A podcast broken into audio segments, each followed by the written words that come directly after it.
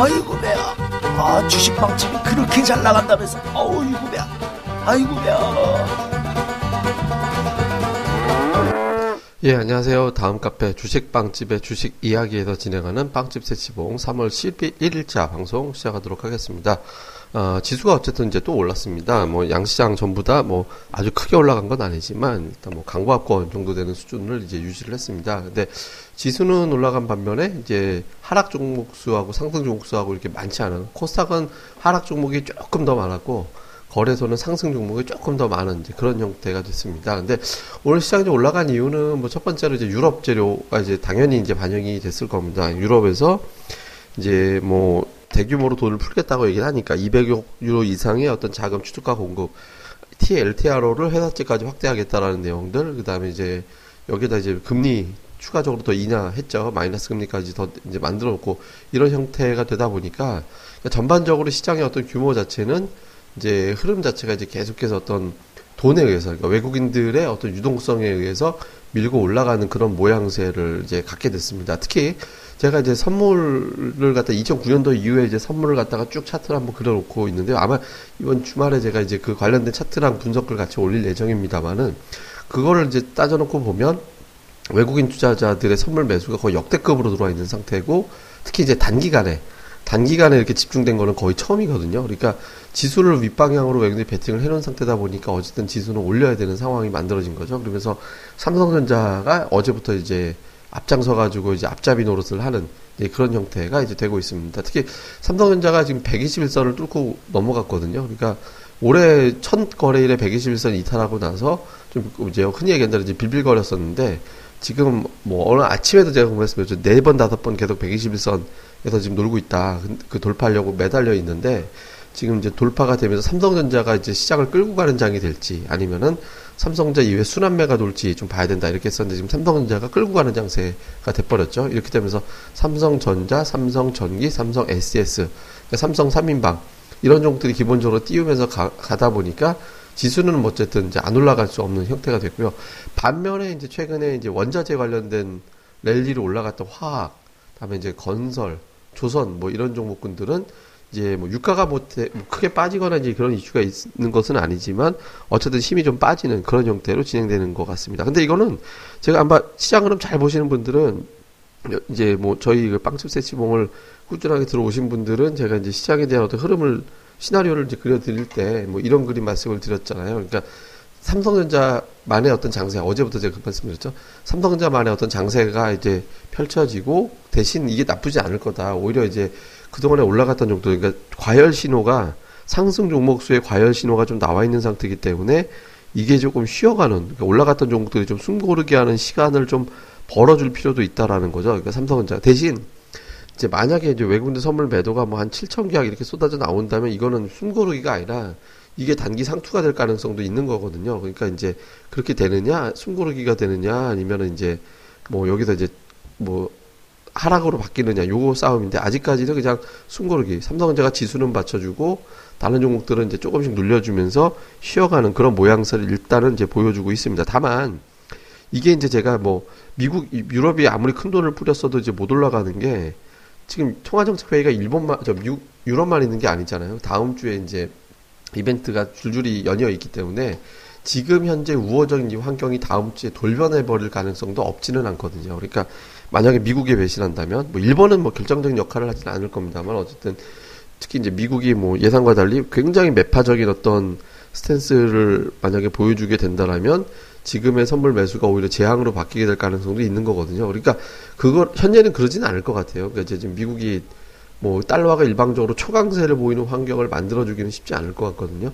그러지는 않을 것 같은데, 근데 어쨌든 만약에 그런 현상이 이루어진다면 외국인들 입장에서는 굉장히 불편한 어떤 상황이 만들어지는 거잖아요. 그래서 이걸 피하기 위해서라도 일단은 좀 관망을 하는, 좀 쉬었다가 지수는 어쨌든 선물 매수가 있으니까 이렇게 빠지진 않게끔 만들어 둘고 이렇게 이제 이렇게 유지하고 있다가 다음 정도 이제 FOMC 지나가고 나서 이제 본격적으로 방향을 제대로 잡는 그런 그림이 나오지 않을까 이렇게 보고 있습니다. 그래서 이번 주보다는 이제 다음 주 쪽이 조금 더 시장이 좀 편안해지는 네, 그런 형태가 될 것 같고요. 다음 주 FOMC 이후에는 좀 방향을 좀 잡다 보니까 대응하기가 조금 더 쉬운.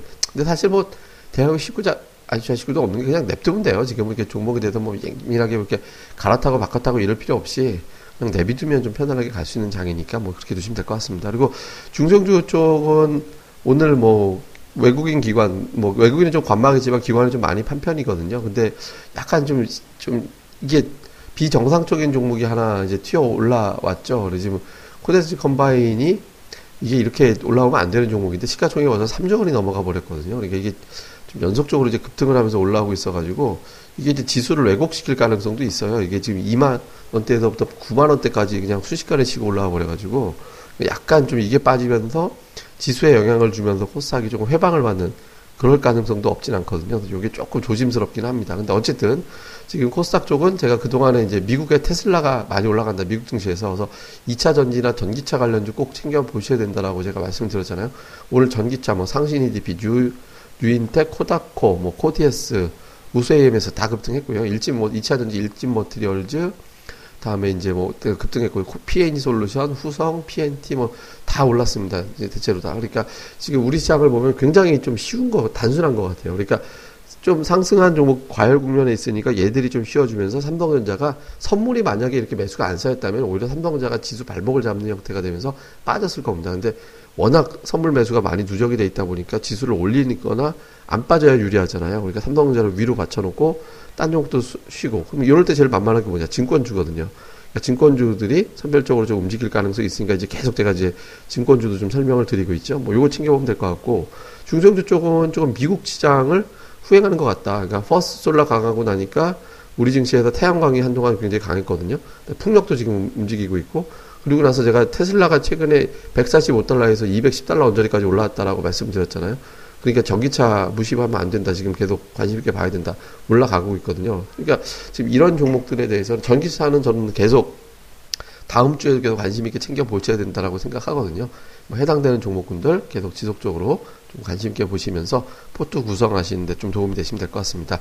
뭐 주말 사이에는 그게 큰 이슈가 있을 것 같지는 않고요. 이제 다음 주에 FMC가 기점이 되면서 시장이 이제 방향을 좀 한쪽으로 일방적으로 잡기 시작하는 형태가 될 가능성이 높지 않나 봅니다. 그러니까 지금 뭐 기존의 어떤 포트 전략이나 뭐 종목 구성 이렇게 벗어나실 필요 없이 그대로 유지하자 이런 당부 다시 한번 이제 드리도록 하겠습니다. 자 그리고 이제 주말 방송은 저희가 이제 못난이 특집을 준비했습니다. 주식 못난이가 아니라 그러니까 투자 못난이 특집입니다. 그 주식 투자에서 수익 정말 안 나시는 분들 왜 이런 분들은 수익이 안 날까 이런 걸 같이 고민하는 방송을 저희가 이제 멤버들하고 같이 이제 구성을 했으니까 토요일 아, 밤에 새벽에 올려질 것 같아요. 더 많이들 또 청취하셨으면 좋겠습니다. 예, 그러면 뭐 아주 잘 보내시고요. 주말도 잘 보내시고 특히 이제 저희 제가 다 보여드리지만 구독하기, 예, 별표, 구독하기, 뭐 좋아요 버튼 이런 거 좀 좀 보시는 분들은 많이들 좀, 좀 눌러주세요. 그래야 저희가 조금 더 힘이 나니까 많이들 좀 부탁드리겠고요. 그리고 저희는 또 카페, 다음 카페입니다. 주식빵집의 주식 이야기, 주식빵집의 주식 이야기, 다음에서 주식빵집 이렇게 검색하시면 되거든요. 저희 또 카페에서 많이 뵙도록 하겠습니다. 예, 그러면 모두 감사합니다.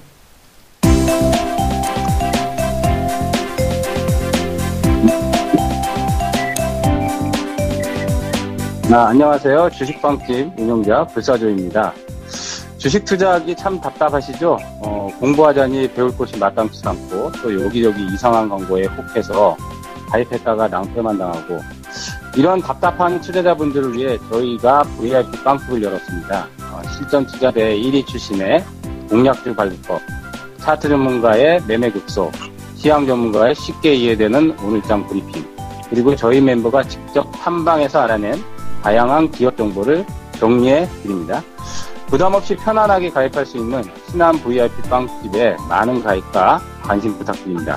자세한 내용은 다음 카페 주식빵집의 주식 이야기에서 직접 확인하시기 바라고요.